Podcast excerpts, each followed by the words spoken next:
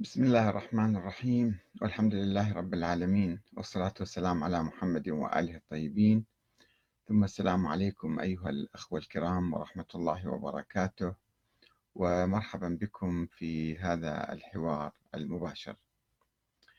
آه، الشيعة وضرورة حل عقدة الولاية من أجل التعايش والوحدة مع المسلمين.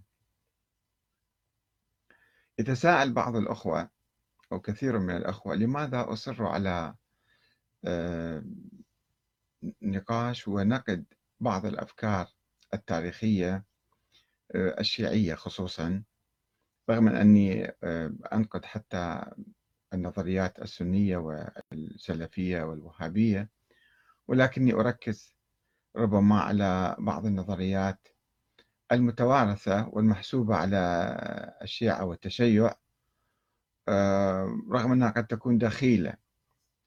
ويطلق بعض الأخوة العنان لأنفسهم للانفعال أو لتوجيه اتهامات عشوائية في محاولة للدفاع عن ما هو موجود. وفي الحقيقة أنا يعني آه، ما يهمني من هذا البحث هو الوصول إلى وحدة وطنية ووحدة إسلامية لأن أمتنا ممزقة وأيضا آه، فيها أنظمة دكتاتورية مختلفة.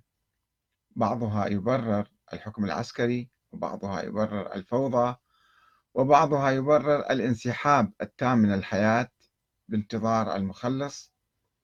وبعضها قد يستغل بعض النظريات لكي يستولي ويسيطر آه، على الأمة خلافا لإرادتها وخلافا لاتفاقياتها الدستورية. لذلك أنا أبحث هذا الموضوع وأرى في, حق في الحقيقة أن هناك عقدة في العلاقات بين المسلمين بين الشيعة يعني وإخوانهم. من الطوائف الأخرى اسمها الولاية. عقدة الولاء لأهل البيت. الولاء في زمن أهل البيت كان له معنى. ليس لا يعني الحب والإحترام والتقدير والاقتداء. هذا موجود. نقتدي بأي عالم. بأي ثائر بأي إمام. ولكن عندما نضخم مسألة الولاء إلى عقيدة دينية وأصل من أصول الدين وكذا هنا تحدث المشكلة ويحدث الخلاف الكبير.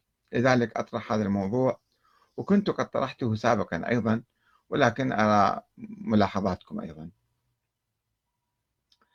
فأقول آه، بأن الكثير من الشيعة الإمامية حطيت كلمة الإمامية بين بين قوسين لأنه في الحقيقة هذا اسم تاريخي غير معاصر وغير حقيقي اليوم إنما هو اسم تاريخي لأحزاب تاريخية قديمة.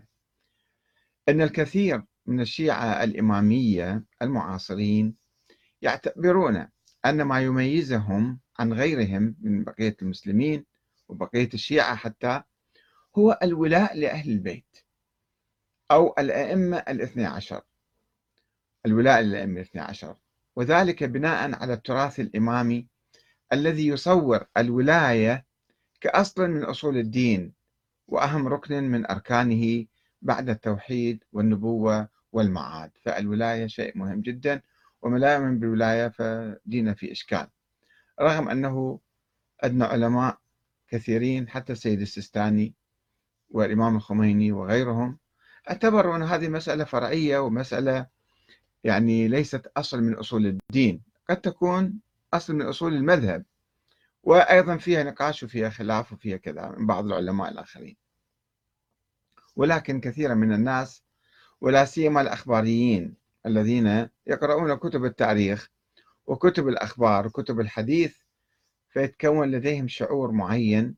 هذا الشعور سلبي يضرهم ويضر الآخرين. لذلك نحن نحاول أن نبحث هذا الموضوع.